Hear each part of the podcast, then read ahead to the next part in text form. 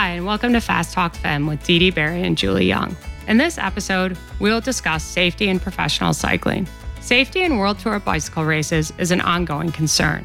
It seems that every time there's a major incident, there's a cry for changes and improved measures, but then it's quickly forgotten before anything gets done. Formula One race car driving had similar issues for many years, as racing and cars became faster and faster.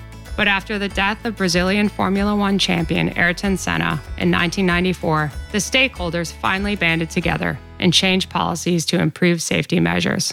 There's no doubt that cycling needs a similar push to improve safety measures. In June, at the Tour of Switzerland, there were pre race complaints over the proximity of a dangerous technical descent to the finish line on one of the stages. After many complaints, nothing was done about it. During the stage, Swiss professional cyclist Gino Mäder crashed and died on this descent. A decade ago, a similar incident happened in the Giro d'Italia when Wouter Weylandt crashed and died on a high speed descent. We accept death as part of the sport when it shouldn't be. One week prior to Gino's accident, the Tour Feminine de Pyrénées was abandoned by the women's peloton after two stages because of safety concerns. Racers and team staff reported oncoming traffic during the race, as well as parked cars on the course that were impeding progress. Ashleigh Moolman Pasio was leading the Tour Feminine de Pyrénées when the final stage was canceled. With a high level of experience and respect in the peloton, she and others stepped in and voiced concerns about safety. These racers were subsequently criticized by the race organizer, and finally, the UCI and CPA, the Professional Cyclists Union representative Adam Hansen, stepped in and canceled the final stage as they were not able to ensure the road conditions would be safe. Adam is a former UCI Pro Tour cyclist who has won stages at the Giro d'Italia and the Vuelta a España and completed 26 Grand Tours. He was elected as the president of the CPA in March 2023 and has been working hard at improving safety. In this episode, we'll get Ashleigh and Adam's perspective on safety in the Pro Tour and their thoughts on what needs to change to make the racing safer going forward. Ashleigh and Adam, thanks for joining us today. Yeah, thank you for having me. I appreciate it. Yeah, thanks, Phoebe. Great to uh, be back. Hi, listeners. We're so excited that you're here to check out Fast Talk Fem, a new podcast series that's all about the female endurance athlete. Here at Fast Talk Labs, we pride ourselves on being the pioneers of information and education in the endurance sports world for both athletes and coaches. If you like what you hear today, check out more at fasttalklabs.com.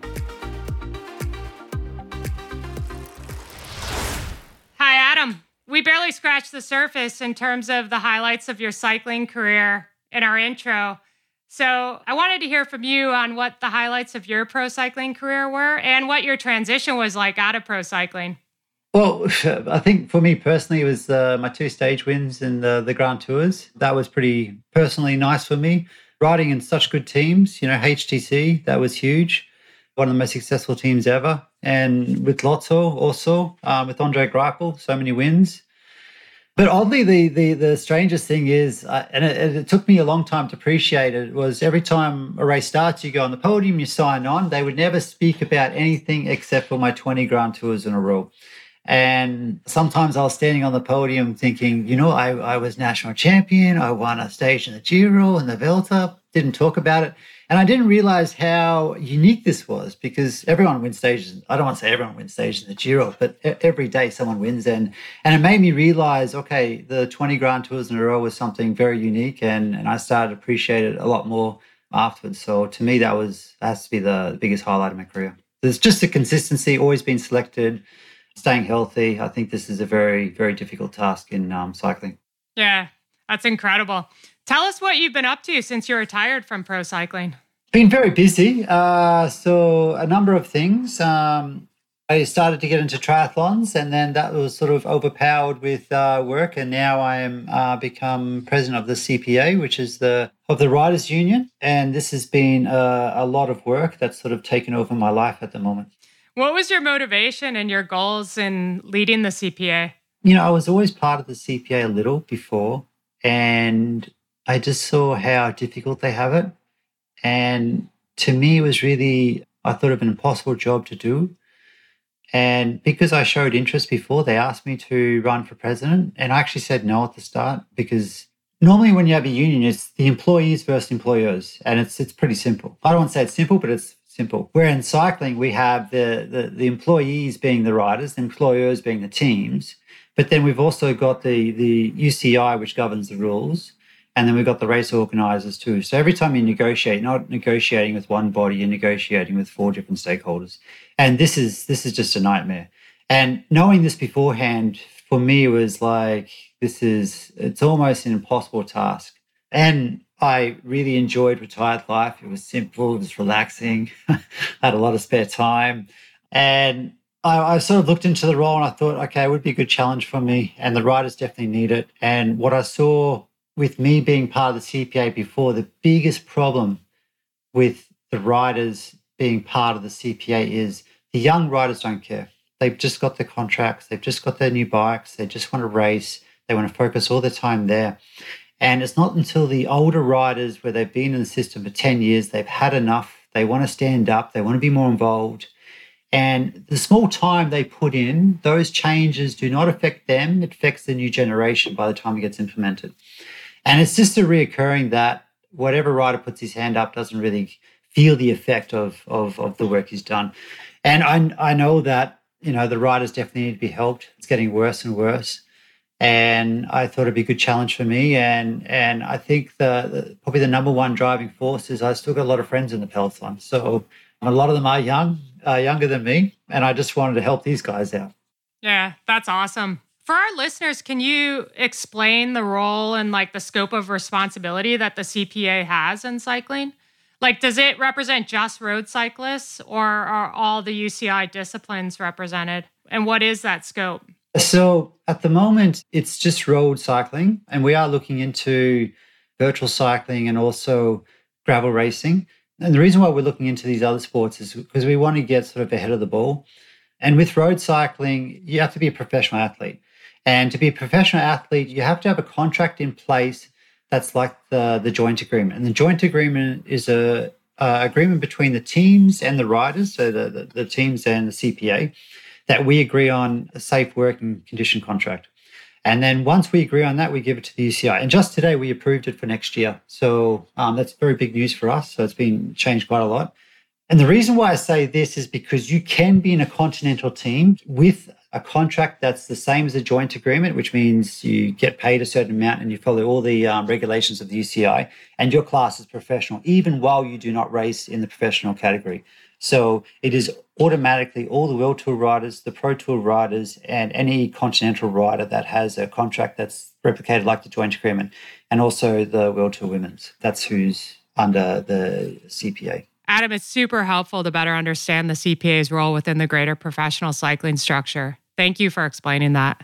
Ashleigh, you joined us on Fast Talk Fem earlier this summer, and you've competed in a number of events since then. But I wanted to circle back to one event in particular, the Tour Feminine du Pyrénées. You had a great start to the race and you were leading the race, and the final stage was subsequently canceled. I'd like to get your perspective on what led to the safety concerns and, and why that final race was canceled. Yeah, so I mean, essentially, we were having real issues during the race uh, where, you know, just traffic control uh, was really below um, standard or below what, what we're used to. Um, so, yeah, just cars driving toward us on the course. And then, in particular, I suppose on the first stage in the final, it was particularly dangerous where, you know, we just about to launch a sprint coming around a corner and there was a car literally driving uh, towards us. Like, to be honest, this is where sometimes as a rider, I don't really like to opt to be too involved in, in safety when it comes to actual racing because I'm racing to win. So, in that kind of situation, I have to actually be honest, like, yeah, I saw the obstacles coming, but it's not like I thought much of it. I was just 100% focused on racing. But when that obviously leads to to an incident that you know causes harm, of course, we don't want that to happen. So yeah, in that moment, I was just focused on on racing and, and going for the sprint, and I didn't necessarily in, in that moment feel in huge danger. But when you look back, and then during the course of, of the next stage, we were all hypersensitive, obviously, to what was happening. For the next stage, they promised us because we had already, so we had already neutralized the stage um, ourselves as riders um, and team managers during the course of, of that first stage. Um, So yeah, essentially what it boils down to is that the race organization they were really doing their, their best, and this is where sometimes it's hard to to be super harsh on it because they're doing their best to create good opportunities for women cycling. But in that particular instance, they'd over in, or spent too much on TV exposure, and in that way, um, not being able to invest properly in safety. So in that exact instance of the Tour de Pyrenees, I was very clear in saying I don't want to bash down the race organizers who are trying their best to do the best for us. But at the end of the day, there needs to be a priority. You know, there has to be a list of priorities, and safety has to come before TV exposure um, because, you know, at the end of the day, you know, our lives and our livelihood are more important than being on, on live television coverage. So it just seems that the priorities were just in the wrong order uh, for that particular race. But it's quite difficult in when you're in that instance because you know, you, it's quite difficult to come to a consensus uh, within the peloton what to do um, because you know everybody's got different agendas. You know, as World Tour teams, that where where we generally need to take the lead. And actually, we're not World Tour, AG Insurance, Soudal Quick Step. So uh, we're a continental team, but that's often where you see the teams taking the lead is in the World Tour because they they're more secure. So that's kind of part of the issue when you have continental teams or smaller club teams they're just looking at every opportunity to get exposure or to get results or to get points. So it's more difficult for them to find, you know, that that priority order. That's where the World Tour teams really need to take the lead because they're secure. You know, they've they've got a lot of things in place uh, which allows them to take those decisions more rationally, if that makes sense. But yeah, I mean, at the end of the day, there's always a safety representative at each race. So that's from the CPA. So the CPA always nominates a rider to be in charge of safety. As I said to you, I don't put my name forward for, for this kind of position at all because I find it really difficult to do being a race winner when you're racing for results, you know, to kind of find that line because it's a bit like pushing through the pain barrier. I mean, that's what we just do day in, day out. So finding the line between, you know, just, you know, racing to win and looking, I don't want to be looking or focusing too much on safety, if that makes sense in the moment. So I'm never one of those riders, but there is always a rider um, who is in charge. And if any of us in the peloton are feeling unsafe or uneasy, then we know beforehand who this rider is. So you would have to go to that rider. Or that's generally how we deal with the situation and say, hey, I'm not happy with the situation. What do you think we should do? And then it often would be a bit of communication between you know that particular rider and um, some of the team cars and then you know essentially in the case of the tour of pyrenees as a peloton we decided to stop. So the rider representative then got everyone in agreement to okay we're stopping. Then the race organizer comes organizer obviously comes on, to the fore. You nominate a couple of, of riders from teams to go and have a conversation a couple of ds's um, maybe join in and then after the race, then of course the CPA is brought into the equation, if that makes sense. Yeah, that's interesting. I was curious as to the race organizer's response because I heard varying reports, but it almost sounded like there was some level of bullying from the race organizers when the protest happened and the Peloton stopped. Yeah, it was quite difficult because in this particular instance, there was a little bit of a conflict of interest, to be totally honest, in that Marion Clignet was one of the people involved in the race organization, yet she was also very heavily involved in the CPA. And so I, I do find, like, I, I really respect uh, Marion. She's done a lot of great work for the CPA. I think she has subsequently stepped away, but she was struggling to put a neutral cap on in this instance in particular.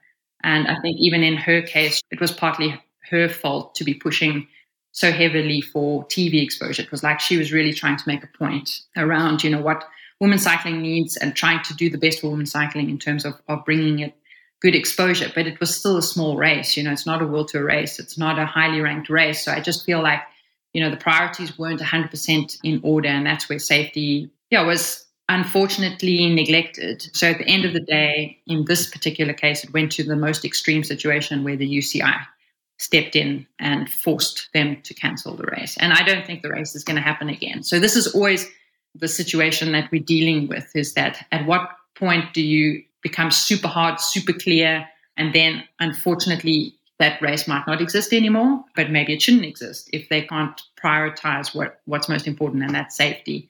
I think at the end of the day, I'm happy that the UCI made the call. And yeah, I suppose the right call was to cancel the race and to make a very clear message. But I, I won't be surprised if the race doesn't exist next year because obviously the ramifications for them were pretty huge. Yeah. I mean, it is too bad if the race gets canceled going forward. But I mean, in my mind, safety should come first in any event. I agree. So, have you faced situations like this in other events? I mean, it's always a bit of an issue, to be honest, like around safety and how far we take things. I mean, in every race, we have traffic obstacles or islands or road furniture. And there's always sometimes some debates around what's safe and what's not safe. As I said, like I find this sometimes quite difficult to find the line because as a, as a racer, we, we're going above and, and beyond. We're pushing ourselves. It's about taking risk, but it's calculated risk. So, yeah, sometimes I feel like it is quite difficult nowadays to find the balance, you know, where race organizers are sometimes organizing sprints that are just silly. Like, why are we coming into from a three lane road into one lane road in the last 500 meters? I don't know. It's just an example. So, but then at the same time, like, it's not totally foreign. Like, these are things that we that we are having to do through different races. So, I don't know. Maybe I'm actually not the best person to talk to about this because I find it, it quite difficult to be totally sort of neutral about these things. Like I'm a bike racer. If I'm told to race something, like I'm going to go about it in the best way possible. And I'm pretty skilled in the peloton. So for me, like, you know, I know what it takes to to be in the front at the right moment. Um, and, and usually I manage to execute that relatively safely. But the problem in women's cycling, often in general, and I suppose in men's cycling too, it's if you have these differing um, in skills levels, that's where things go wrong, and that's quite common in women's cycling, where you know you have talent that rises to the fore quite quickly, and so they don't really have as much experience in a big bunch or in your countries where road furniture are more common, um, and so that's where we often see things going wrong because of the disparity in, in skills um, levels, but generally speaking, I, I, don't really feel that I've really been uh, put hugely at danger in terms of the races that I've had to do. I do feel that the Safety Council, or whatever they call it now, by means of the CPA and then these rider representatives who are nominated for each race, I, I really do feel that I can trust that the right calls are being made. Yeah. So you touched quite a bit on the dynamics between the riders, directors, and race organizers. But I guess I find myself, I was thinking about those who have skin in the games in terms of like monetary investment and then the bottom line return on investment. But I was just curious as to your thoughts on like the directors and the teams. Do they typically back the riders in these situations, like in canceling or curtailing the stages? Or are the directors and the teams pushing for the races to continue? For example, in, in the Tour Pyrenees? So for sure, we had 100% support from Jolien D'Hoore, who was our race director at the race, and then from, from the team in general. So they were very respectful of how we felt. I mean, Jolene is also, you know, not so long ago that she was racing in the peloton, so she still really understands what it's like to be racing and to be, um, you know, subjected to those kind of conditions. Adam, can you help us understand the complexities of making road cycling safer? Before I ran for president, I asked what the writers want. If I was become president, what would you want me to do? And they said it's just things are getting out of control and safety. So when I was looking into this, I was thinking, okay, so to make a change, well, first I looked at the UCI regulations, which well, I, I call them regulations now, but before I, I thought they were rules and everything's just a recommendation. So when you hear about the barriers in the in the last kilometer of a race, it's only a recommendation. When you're talking about barriers with the legs sticking out where riders can hit them, it's also a recommendation. Organizers do not have to do this. They do not have to follow it. Everything that the UCI has put in place is simply a recommendation. And what I wanted to do first was I thought, okay, first we have to make someone accountable. And it's not to blame them, but if they're held accountable and something goes wrong, then maybe they'll work a bit better and we can have safer races. So I spoke to a few lawyers and I was really surprised with the answer. And they said the teams are accountable if something is wrong at a race. Wow. And I, and I was a bit confused. I was like, the teams? He goes, yeah, because, and, and I know this law, is the employers must provide a safe working environment for the employees. And the riders are employed by the employers and employers send them to these races. So if anyone's accountable, it's the teams. And now when you're trying to improve the safety in, in the races, it's hard to make the teams accountable and force them to fix safer courses because a lot of the teams are struggling to get the funds to have a cycling team. And when you talk to the organisers, a lot of them are struggling also. There's, there's some organisers making good money. And when you're talking about safer barriers, so if you're looking at the barriers in Belgium, the plastic ones that they have everywhere, so just these barriers require four times the trucks to deliver them and store them and everything. It takes so much to set them up, they cost extra money, and the conditions of having these barriers, you can't have your sponsors on them because the, the company wants to sponsor themselves on them. So just the cost factors a lot. And then on, you know, on the other side is you've got organizers that want to buy barriers. They don't want to build them because they're so afraid that the UCI will create a, a safe working barrier and say, okay, everyone must use these barriers and the organ- all organized must use these barriers. And so the organizer sort of sitting on the fence, waiting if the UCI is going to make this. The UCI doesn't really want to do it because they don't want to say this is safe and something goes wrong. And the person that's accountable is the teams. And it's just a, it's a bit of a nightmare to try and get everyone in the same room and create a nice dialogue where we can just come to a nice agreement to make, you know, it safer. What I try to do is say to the teams that, you know, we saw one rider this year crash in Amstel, hurt his wrist, and he was out for two months. And I don't know his figure on how much he gets paid, but he probably costs the team half a million euro every month he's just sitting at home. So this is a good incentive to sort of, okay, come on, teams. It's actually important for you. You lose money if your riders are at home not doing anything because they still get paid. So to negotiate with um, the teams and the UCI, it's difficult. And to add more complexity to that, you have the UCI that has these regulations, and then the commissaires at the races are volunteers, and they're not really part of the UCI. They're called UCI commissaires, but every decision they make, it's sort of the UCI can't overturn them because they're only volunteer commissaires. It's not a professional referee as, as such. So this is a, this is another dynamic that a lot of people um, miss out also, and it, it is difficult, but it's coming along. Um, a lot of things have changed, and and things are will be better. I should say, maybe in the next six to one year, improve a lot. Well, it is interesting to hear you say that because the riders are the asset, you know, and you would think the teams would be strongly supporting the riders, but I understand there's other factors involved in terms of that return on investment.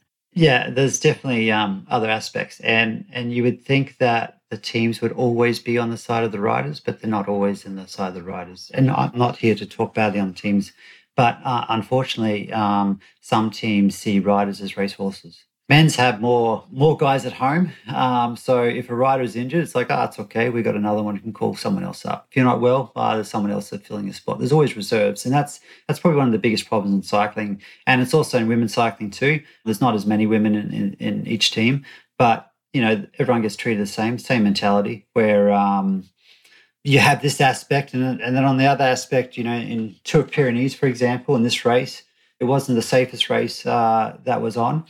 And then there was a voting if the race should continue or not, if the riders wanted to do it. And I forgot the numbers off the top of my head, but the, the, there's a high majority of riders that did not want to do it. And how we did the voting was one rider per team, and they would discuss internally, and that rider would vote on behalf of the riders in the team. So, not the team's decision, the riders in that team. And then we had the voting for the teams, and the team's majority wanted to race. So, you have this um, aspect where you have teams wanting the girls to race, where the ladies did not want to race. They didn't feel it was safe. Where the rider's the one that sees everything. So, you know, why should the teams be making these choices? I can't imagine that creates a great rapport, you know, and sense of trust between the riders and the teams when the teams aren't looking out for the best interest and health and longevity of the rider. Oh, of course. And I'm not saying it's acceptable. It's not acceptable, but I understand why it happens. You know, there were valuable points up for grab there.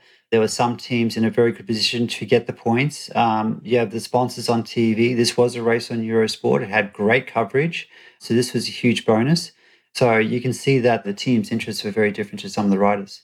But also, having said that, there are some teams that were very, very nice to the riders. Yeah.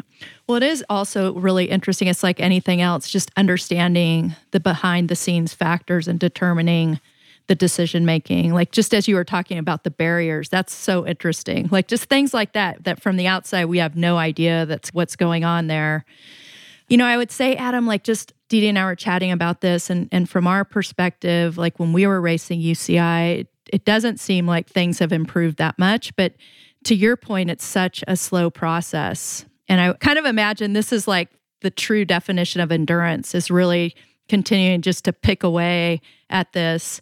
And I've heard you in other podcasts, and, and the scope of work just seems absolutely endless. Like you don't have enough time in the day to kind of be dealing with all this. But at this point, how are you strategizing and prioritizing the changes that need to happen or or do you feel like it's still a little bit like putting out fires as they come up? Yeah, it's definitely um, putting out fires as they come up and it's never just a small fire. How my day happens when, you know, something like that happens or Pyrenees, basically as soon as it happens, I just have to drop everything. Doesn't matter where I am. I just really have to drop everything. And I'm on my phone. If I'm not at the race, I'm on my phone and I'm, and I'm contacting just everyone around. For the Pyrenees, for example, one night I went to bed at three o'clock in the morning, 3.30, and I had to get up at seven o'clock because well, I had an argument with the um, the organizer. They said one thing, I said another thing. So I rewatched the race from one o'clock in the morning to three o'clock in the morning in 1.5 speed, and I was taking screenshots of all the cars that were coming on the road because I was ensured no cars came on the road. And I saw it when I was watching the race and I and I wanted to find out all these images. And I was speaking to a different organizer that found a different route that was more safe for stage three. And we were discussing that until like 11.30 at night. And this is super nice. This is someone that was not in the part of that that race the organization and, and he was really trying to help me out. He knew the roads there, knew the area. He wasn't organized for a different race. And he said this is a much safer option because on stage three, the girls would go through a city and then after that do a climb and then down the climb and through a city again. And what we were afraid is there weren't enough motorbikes. So then you'd have groups everywhere.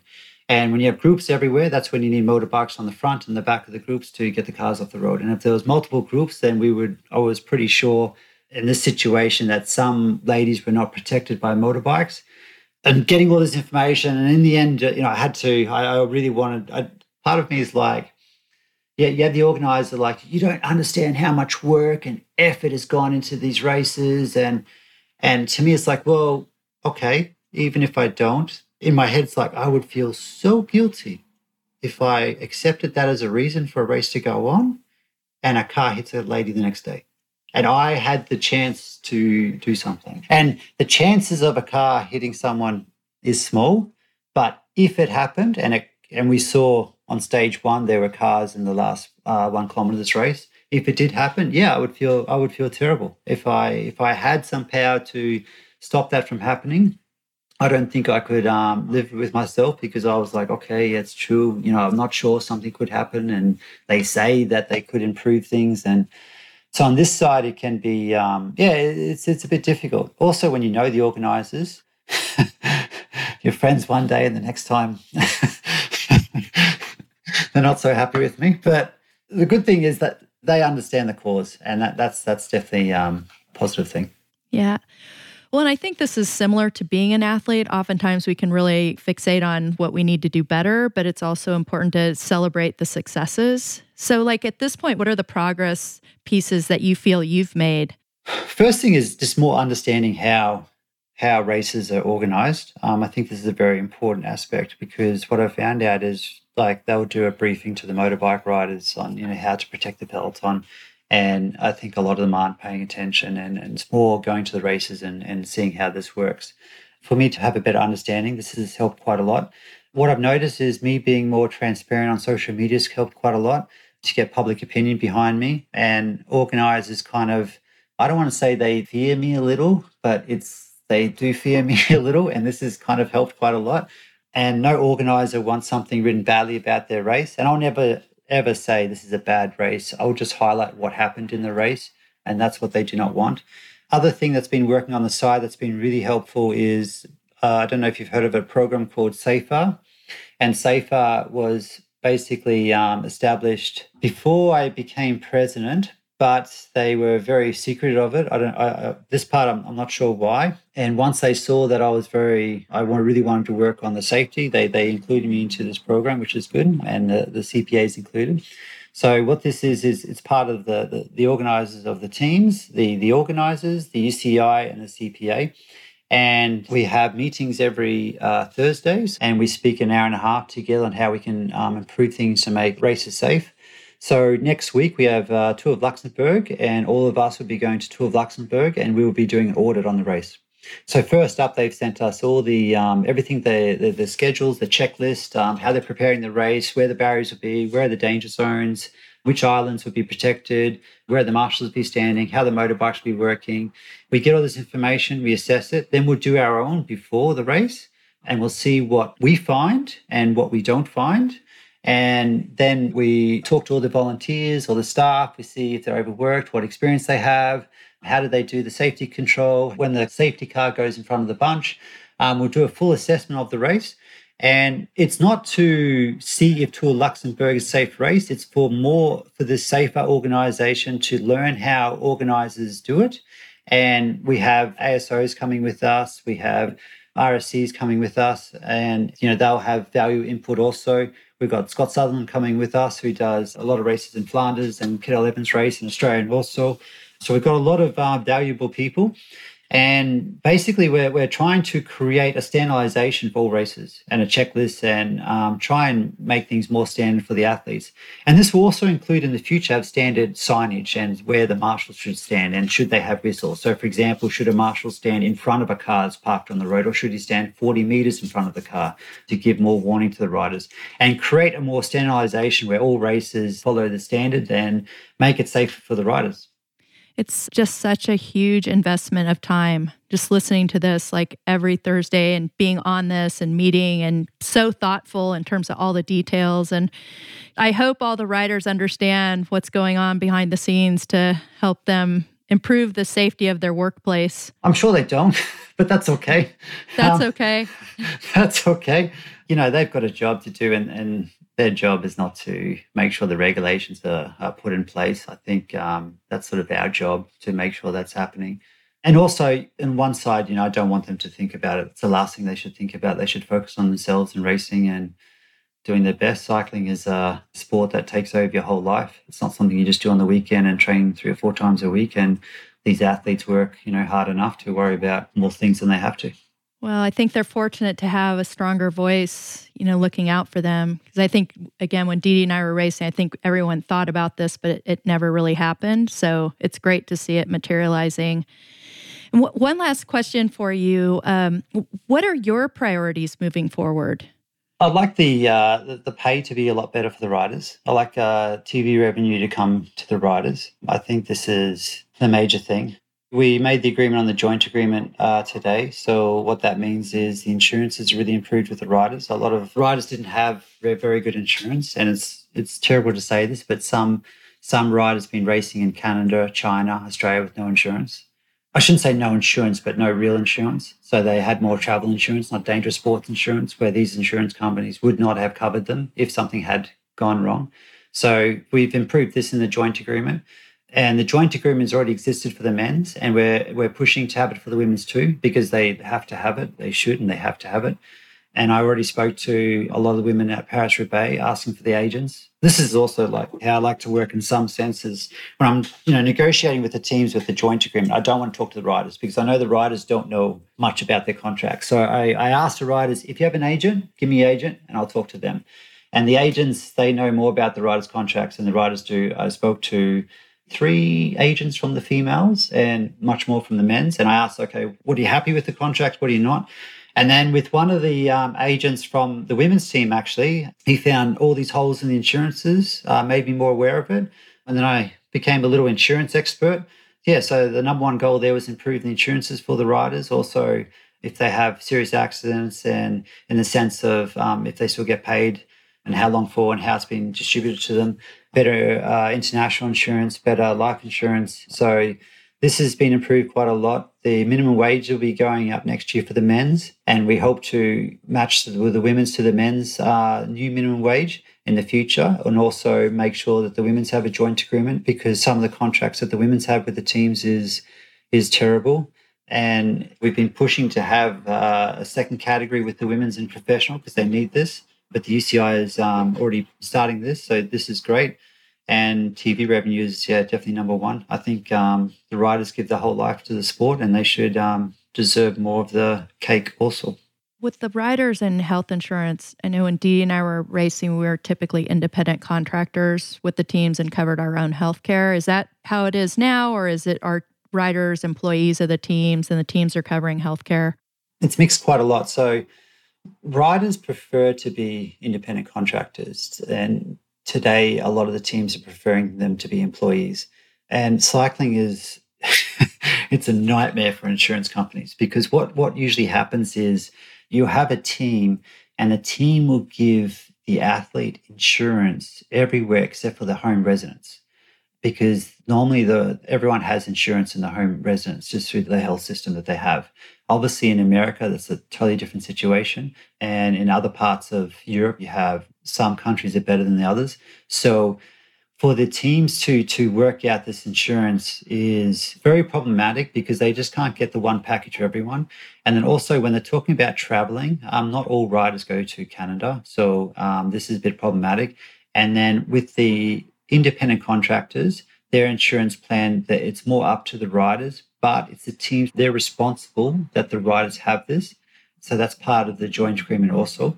And this gets complicated also with the pension because if you're an independent contractor by the joint agreement, you must, and UCI, you have to create your own pension plan too.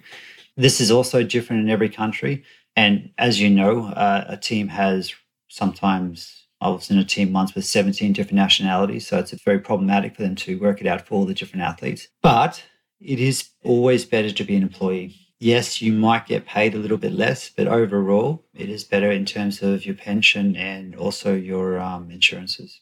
Adam, it sounds like you're really doing a great job of moving everything forward in a positive direction. Just even getting all these issues out on the table and talking about them more publicly and trying to bring all the stakeholders together is an important first step. Yeah, I applaud you for that. It's it's amazing and it, it's not an easy undertaking. There was a couple things that you brought up earlier in the discussion, specifically around the UCI and the UCI making recommendations rather than mandates or rules around safety of the courses at the events. And then also around the pro cycling teams not necessarily taking interest in protecting their assets, the riders. Do you feel like the SafeR, safe road cycling group and this initiative will move everything in the right direction in that regard? Because I feel like that could be a real barrier going forward to implementing the changes that you're trying to make if that culture doesn't change and the rules don't change. Yeah, so my idea with SafeR is that the people in SafeR at the moment, I think they are thinking in a good manner and we're all agreeing on everything at the moment. So that's very good. And I think it's very difficult for like myself at the moment. I've been interviewing the riders, seeing what they want in terms of regulations. And what I want to do is have a bit of a handbook done. And then once that's done, I give it back to the riders. They go through and they say, yes, that's that's what we want. We want marshals not standing in front of the car, but 40 meters in front of a car with a whistle. And once I have all that, the plan is to go to UCI and say, well, that's what the riders want. You implement it, and then um, the organizers follow it. The benefit with SafeR is that if I can present that to SafeR and the teams agree and they say yes, because a lot of safety things can be improved without extra cost, just by marshals standing in a different area. Yes, padding, barriers cost more, but there's a lot of things. Also, one rider gave me one example is when a motorbike has to go back through the peloton, instead of just going off the road, or if they can't get off the road, instead of stopping and whistling, drive 25 kilometers an hour and then let the bunch slowly go past the riders. Just little things like this, the education of the motorbikes can make a huge difference. And once I have all this material um, complete and the riders checked it off, and we have the SafeR group, if we have good dialogue within each other as we do now, and you have the organizers agree and you have because it's not just one organizer in there. We've got many organizers in there. And we've got many of the teams in there involved. And we've got the cpa and we've got commissaires also in the group. And then we've got the uci too. And if it all makes sense and everyone's on board there's no reason why the uci should not implement these things. And i do believe this new body could make a big difference I like this this new SafeR thing at the moment. We'll see how it goes with Luxembourg. Also, one thing I didn't say about Luxembourg is when we go there, they also this was not my idea, but that was someone else's idea, is that we order teams. So they're actually going to be looking into um, Israel put the hand up, and also because this is all testing at the moment, Israel put the hand up, and also Jumbo. So when we're at Luxembourg, we'll also see how the teams work. And this is how much detail we're going. We'll see what time the mechanics finish working on the bikes, if it's too late, if the transfer is too long, if they get enough rest, if the bikes are done worked on a proper way, if the if any of the staff members are overworked and how the sports directors drive in the convoy. If, if if there's a crash, do they swing over on the left side and take out another right, or do they stay and and wait until the, the doctor car goes through and more see sports director behavior, team behavior, and it looks like, in my opinion, at the moment, it looks like it's going in a very good direction. And I think the power of all the other stakeholders behind it can make a difference in the future. Yeah, I think that cooperation is going to be really key. So, statistics are showing that Pelotons are racing at higher speeds with each generation. And although there's no statistics available publicly around this, it seems like there are worse crashes. Some of that may have to do with equipment, but I was also kind of thinking you know, back to Wouter Weylandt's accident in the Giro d'Italia. I forget what year it was, but it was about 10 years ago. And then Gino Mäder's death in the Tour of Switzerland this year. And it made me curious as to whether the UCI or the CPA has discussed measures to slow down the peloton, particularly on dangerous descents or pinch points on the courses. Yeah, good point. So, um, if you look at Arenberg, for example, in Paris-Roubaix, it's a nightmare of a cobble section. And for those listening that's never done it, it's like the world championship sprint line is at the start. You are racing into for pole position coming into this cobble section at 50 to 60 kilometers an hour. And you don't ride it, you sort of hold the momentum through it. And I think this year was crazy. I even had sports directors ask me, like, what's going on? Is this just to see broken bones and broken bikes? And there's just so many crashes. And what we're actually discussing for these these dangerous points, uh, as you as you said before, is how about instead of going straight onto it, we turn a right, do a U-turn, 180 corner, come back, take another right, and then you sort of enter it, you know, through a corner, not at 55 kilometers an hour, but maybe at 35 kilometers an hour.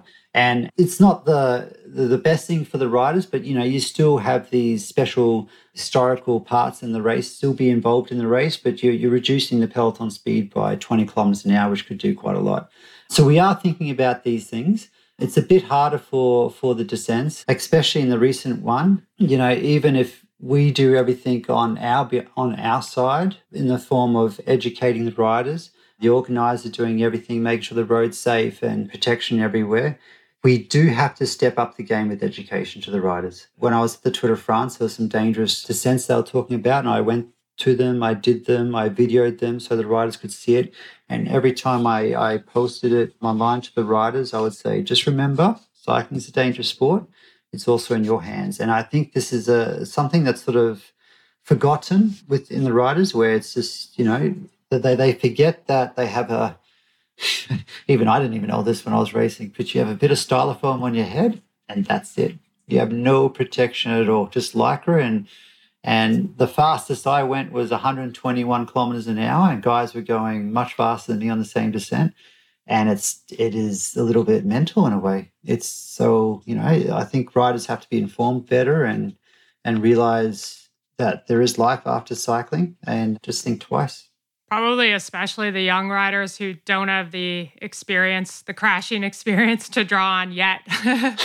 you know, I think that when you've been around a long time, like you were, Adam, and you see the possibilities and and you start to take more precaution. But the peloton is getting younger and younger, and and yeah, probably some of those young riders do need a little bit more education around the risks that they're taking.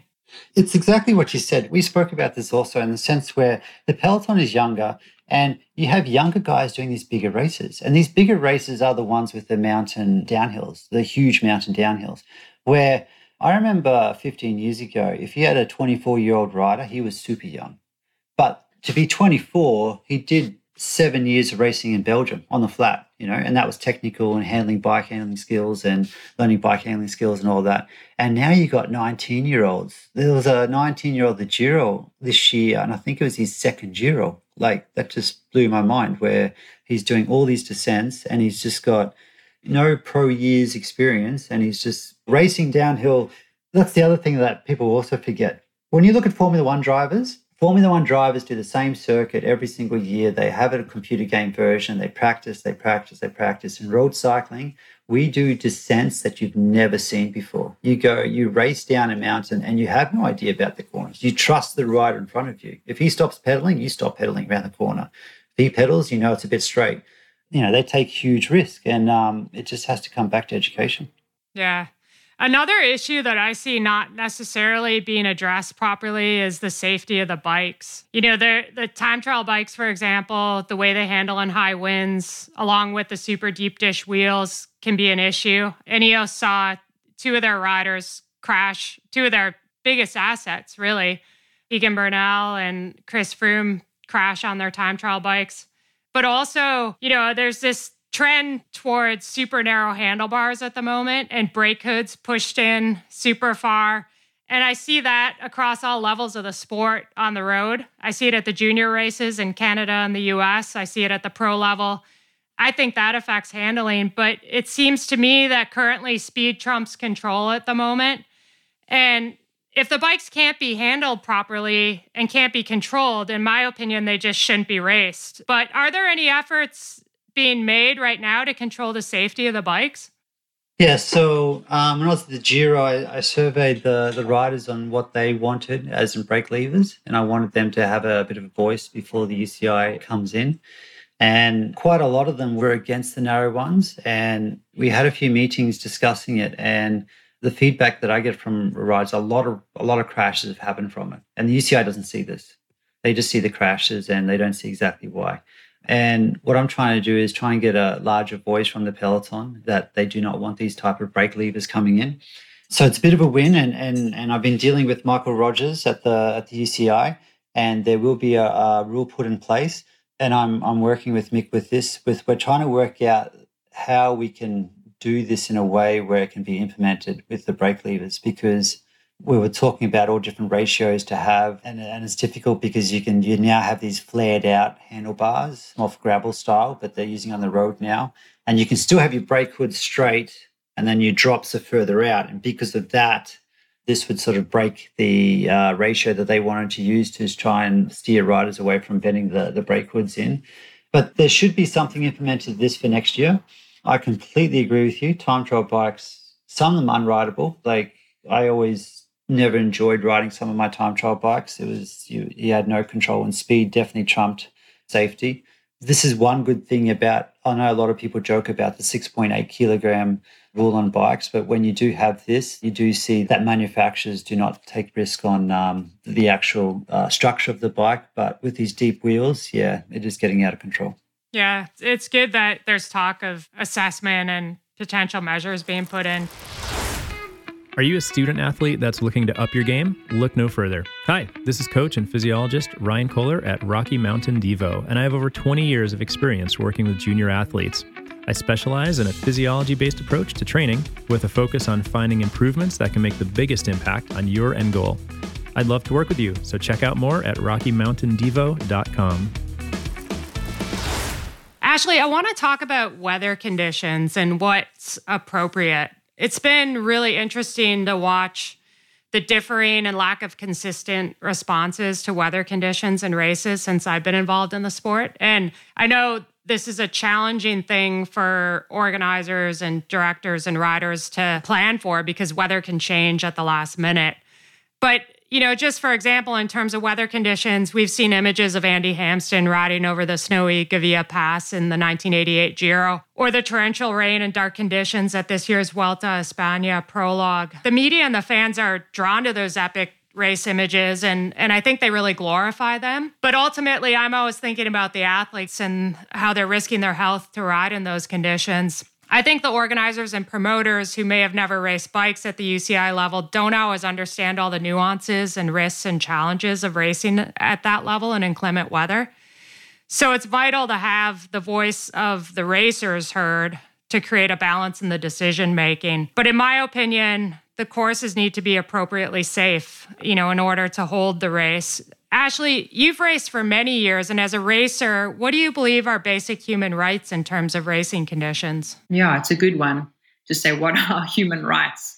I mean, at the end of the day, none of us actually have to start. I think this is part of the problem is that we become so accustomed to having to push ourselves, having to go, you know, into the red. You know, that's part of our sport that sometimes it's difficult for us to find the line. You know, so even me talking to you right now, I say I'm not particularly good at finding that line because you become so accustomed to it. You know, like the level we're riding at these these days and the way we have to dig so deep and go so far into the red to win races, like yeah, is that really normal? I don't really know. Um, to be honest, I think sometimes it's our own fault that we don't know how to to find that line, and that's why it's really important that the people that are put in the position as representatives of the peloton are able to to find that line and to be more rational about it. Because I think that often we don't necessarily have the full, you know, rational approach as a bike racer. I mean, I remember when I raced, I, I was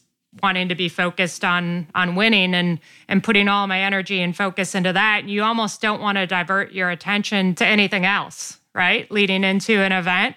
Yeah you don't want to admit even to yourself. Like i'm i'm particularly bad at this like even if it comes to my health like i've just been racing at the tour of Romandie where for sure I'm probably suffering from from burnout or chronic fatigue and my heart rate just would not come up and it was it was quite scaringly low but I still continued to race. I didn't have to race. I could have stopped, but I still did it. You know what I mean? And actually I think yeah, it's a whole mentality that possibly needs to start changing, but then how do we find that line? Because if you've already admitted in your mind beforehand that the conditions are going to be unideal or that you're not going to be able to cope, then you've already given up. You know, so that we basically condition not to think about those things or to, to not focus on those things because then you've potentially already given up because the mind is such a big part of, of our performances. So that's what I find quite difficult. Yeah. I think honestly, like that ability to compartmentalize and narrow your focus is part of what makes you a great bike racer, but it can also put you in dangerous situations. And I think as a as a bike racer, we all assume a certain level of risk. And like you said before, finding that that line of when it's too much can be challenging. You know, it's often not until after that you say, "Oh, I shouldn't have gone down that icy descent," or you know.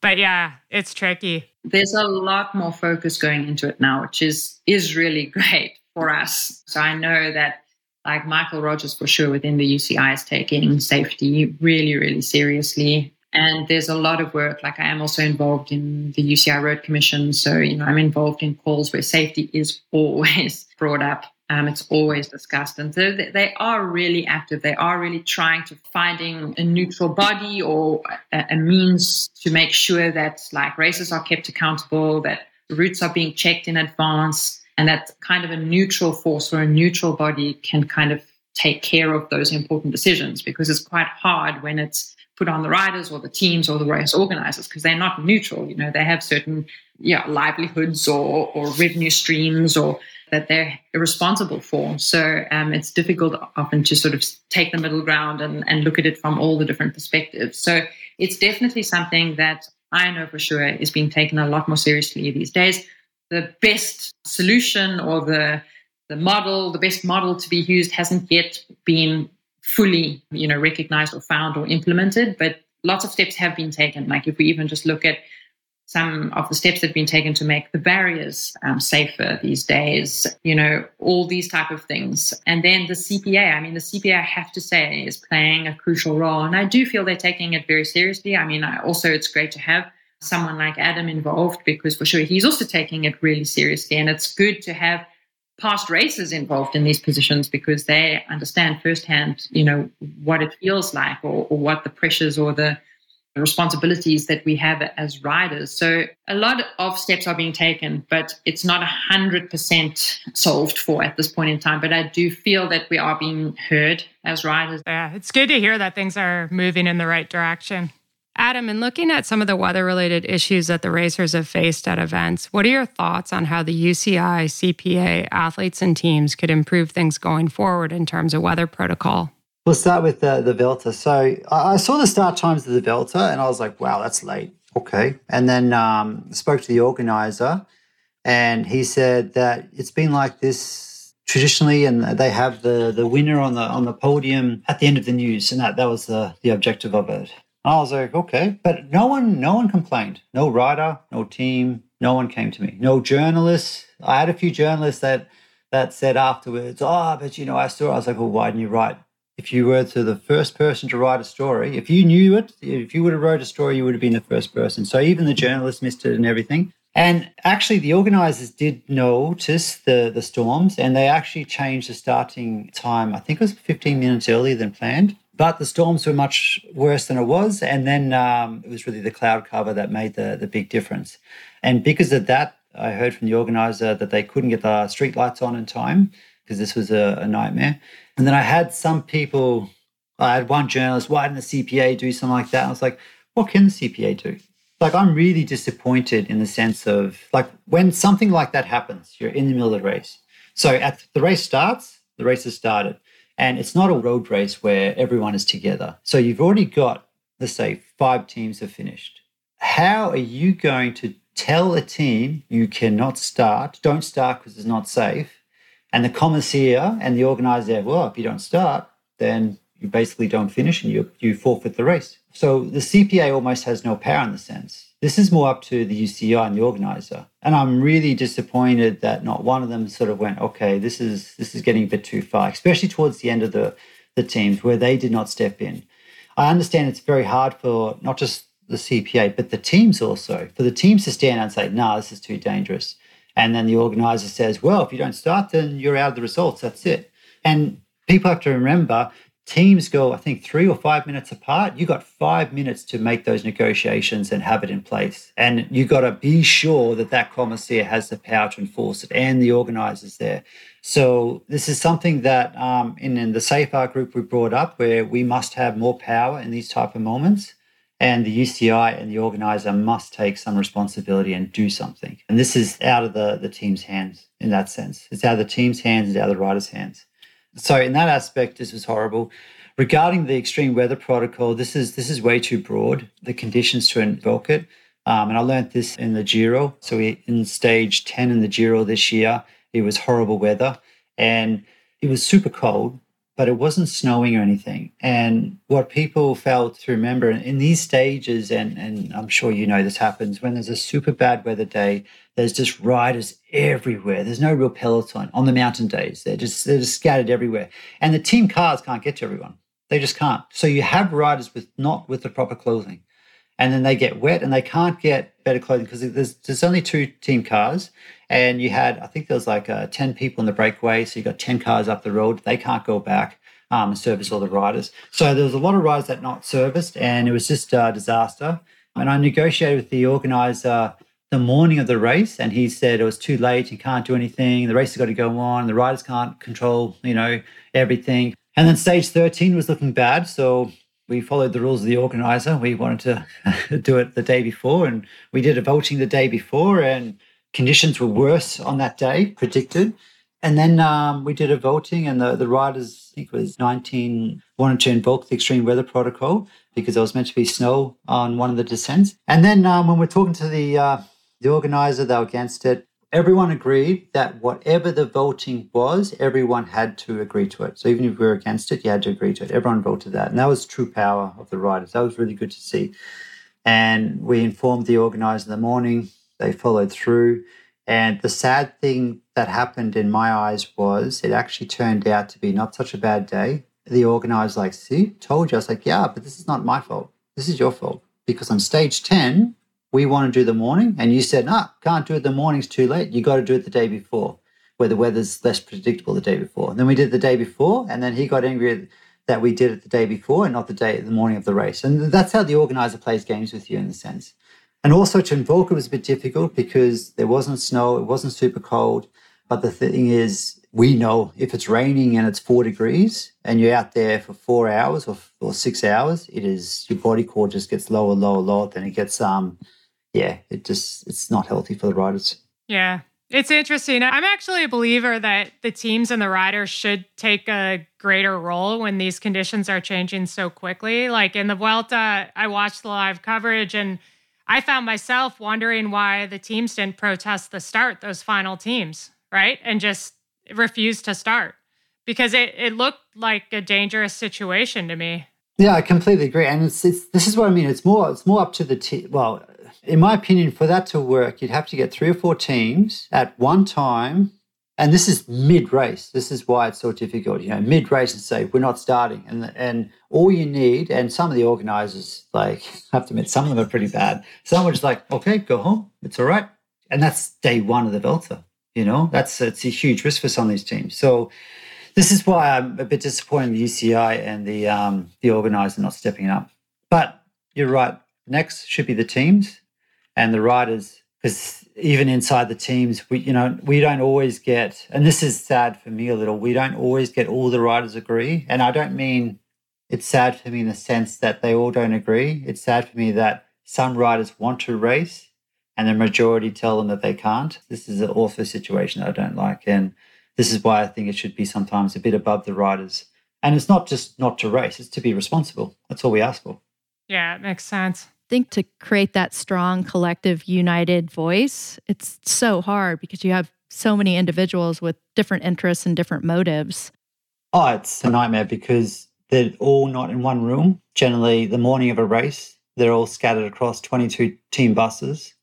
And it could be uh, a stage where the finish is in the hometown of a team sponsor or, or someone's birthday or someone lives there and knows the roads and when you ask me what are my uh, long-term goals is to also have a system in place where all the riders agree that if like exactly what you had in the Giro. In the Giro, the, the ruling was, does everyone agree if 80% vote for one thing, more than 81%, everyone follows. So if it's 75%, you do whatever the race is told to do. But if it's more than 80%, the 20% must follow the 80%. And and I tried to express in the sense, yeah, it might not go your way tomorrow, but your career is long and it will go your way in the future. And that's why we do need to be united. And this is very important for your, your health and long term for cycling.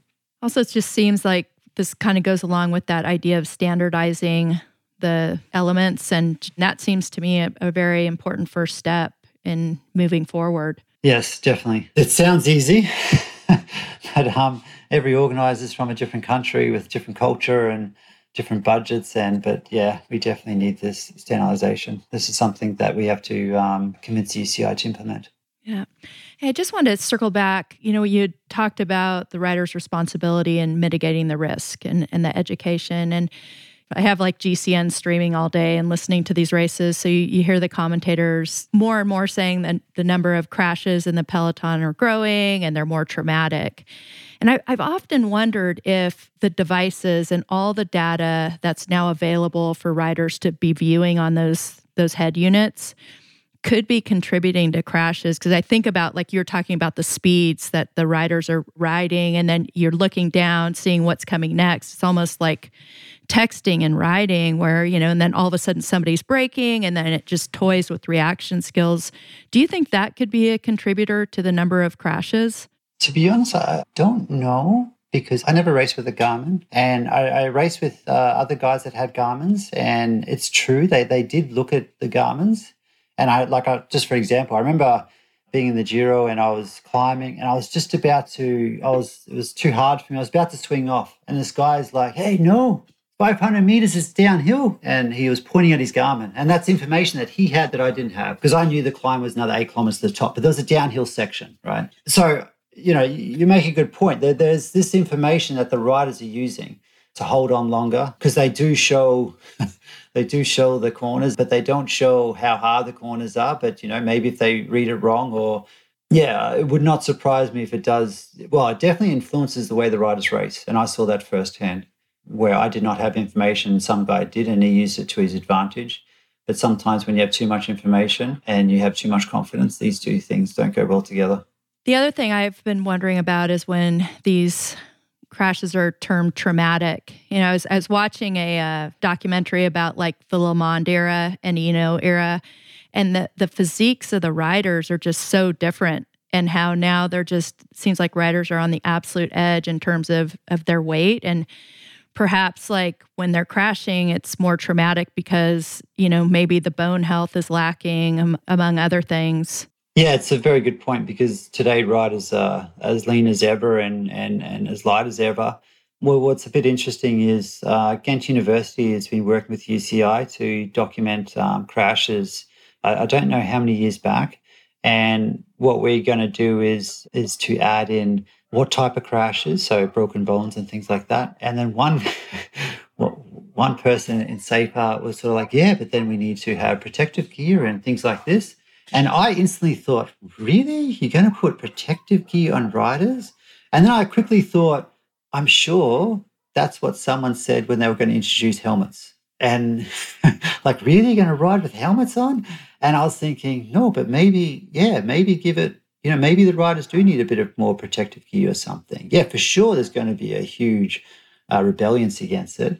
But no one's complaining about helmets today. And when I watch the old races where they don't race with helmets, I, I, I cannot imagine to do a sprint finish without a helmet. I couldn't imagine doing a cobble section without a helmet and maybe it's different because I'm an Australian and, and we grew up with a law that you had to wear helmets. When I ride a bike without a helmet, I don't feel good. I just, I don't know, I just don't feel good because I've always worn a helmet. But, you know, I become used to wearing a helmet and to me, it's just part of racing. So maybe once we get more data and, and we see, you know, because this one individual pointed out, you know, if everyone's breaking their collarbones, then maybe we should look at some protective gear that could reduce that. Just maybe a little bit of padding or something that could just um, reduce that. And I was just thinking, oh, wow, I don't think riders. Then I was like, oh no, that's true. You know, they they put they implemented helmets, and this is no problem. Everyone brought along. So yeah, maybe maybe in the future something like this will happen. It'd be interesting to look at bikes too, because uh, like the carbons become so thin walled to lighten up the bikes, both on the frames and on the cockpit components, for example, that they're breaking more easily now than they did in prior generations. If you think back to the 1980s and everyone was on steel, bikes took a greater part of the impact of a crash. And now they just snap immediately. They don't really take any impact. And so I, I would think that the body would take more impact from the crash because of that. It would be an interesting thing to look at, right? Oh, definitely. Um, you know, when you're saying that, I was thinking, you know, if the roads are perfect and you're in a perfect environment, it doesn't matter if the bikes are fragile. But when you do a cobbled section or you hit a railway or you hit a gutter or something like that, you're right. They just, today's bikes just fold underneath the riders. There's so many more images today where mechanics are picking up three pieces of a bike to back to the car. But it's a very good point. I'd like to look into exactly what you said that if you were to hit something with a carbon bike and it folds, are you at a higher velocity than someone that's on a steel frame that's hit something? Yeah, it'd be definitely interesting to look into. Yeah. I can't imagine that it doesn't have an impact, right? Mm-hmm. Mm-hmm. Oh, it makes sense. Cars are designed to crimple to reduce the speed. Yeah. Adam, to wrap up the episode, we'd like to ask you for your top three pieces of advice for bike racers to improve safety in the peloton. So, for the riders, just point out everything. If you see a pothole or stone or something, point it out. That was one thing that I always did, just to point out everything. That's a huge one, actually. And stay within your limit. Really, really, really stay within your limit. You might get confident on one one downhill, but that's because you've done it a few times. But there's a lot of downhills you haven't. And last thing, I don't want to scare riders. I really don't want to scare riders. But just for one minute, go through a city and just look on the road of everywhere you can hit your head on the gutter, the concrete plant pot, the corner of a building, the sign, and you'll see in one minute there's so many points of impact. And, and I think this is kind of good just to be self aware because everyone thinks you're invincible. And that's the problem with athletes. When athletes are riding well, they think they're more invincible. But the thing is, you know, everyone's the same when they hit a concrete curve. That's really good advice. Yeah, great pieces of advice. It kind of brought up for me, Adam, when I was racing, like I wasn't fearful, but I was just proactive, like always thinking about exit strategies. Not an exit strategy, but when I used to cross bridges, because you know on a bike you sit really high. It's not like a car you're sitting down. On a bike you sit really. Sometimes I'd look and go like, if there was a crash here and you're on the side of the bunch, you could go over a bridge and it's a hundred meter drop. Like on bridges, I'd always be in the middle of the peloton, just on, just on that little chance that if there was a crash and I, and I went over the railing. Oh, oh little buffer. Yeah. yeah. Ashleigh, do you have any final advice to share with our listeners? I'd say like I do believe that a form of skills lessons, you know, or downhill lessons. I know that's becoming more and more um, common within pro cycling. A lot of the teams are implementing it, which is really great. But I think that if it's not being implemented within a team, then I'd say it is definitely something that riders should should implement themselves. You know what I mean? So you know it's important to understand your equipment. It's important to know how far you you can take your equipment. It's important to play around with those things you know tire pressures to take responsibility for your own equipment because i think often our riders just just take for granted oh yeah i'm just going to arrive and get on my bike and someone's pumped my tires. But what tire pressure do you want in these kind of conditions if it's wet you know? So to take more ownership of understanding our bikes and you know how they should be dialed in you know for different conditions especially in terms of tire pressures and um, and stuff like that. So i'd say it's important to understand those things and not just to take it for granted. And the only way to understand that is to pay attention to it in training to try things out yourself obviously within reason. Don't take too many risks. Yeah and then i suppose yeah, interesting thing is it's so funny these days how there's a not as much sort of pecking order within the peloton these days. You know, the youngsters just come in and they want to get to the top as soon as possible, or there is less respect or whatever in the peloton. I, I really do feel this. So I feel it's not winning at all costs. We shouldn't be thinking that way. You know, we should be thinking about you know safety and don't take a gap that doesn't exist and ride more responsibly within the peloton. Um, and then, I don't know, if you have a concern, to stand up for it, to speak up. Don't feel afraid. You know, you can voice your concerns. If you don't feel comfortable, say it. Because actually, surprisingly, there might be a whole lot of others that don't feel comfortable too, but everyone's feeling nervous to say something. So, you know, voice your opinion, say how you feel. If you're in the peloton and you're not feeling safe, for various reasons, go up to another rider and say, hey, a rider that you trust, you know, or an older rider that you respect and say, hey, I'm feeling unsafe. Do you think this is safe? You know, and then that might kind of get things rolling where everyone's like, no, hang on, I'm also not feeling good. What should we do? Okay, let's neutralize the race. We have a right to speak up and to stand up for ourselves and to say when we feel uncomfortable. That's really good advice. Thank you. That was another episode of Fast Talk Fem. Subscribe to Fast Talk Fem wherever you prefer to find your favorite podcasts. Be sure to leave us a rating and a review. The thoughts and opinions expressed on Fast Talk Fem are those of the individual. As always, we love your feedback and any thoughts you have on topics or guests that might be of interest for you. Get in touch via social. You can find Fast Talk Labs on Twitter and Instagram at Fast Talk Labs, where you'll also find all of our episodes. You can also check them out on the web at fasttalklabs.com. For Ashleigh Moolman Pasio, Adam Hansen, and Julie Young, I'm Dede Barry. Thank you for listening.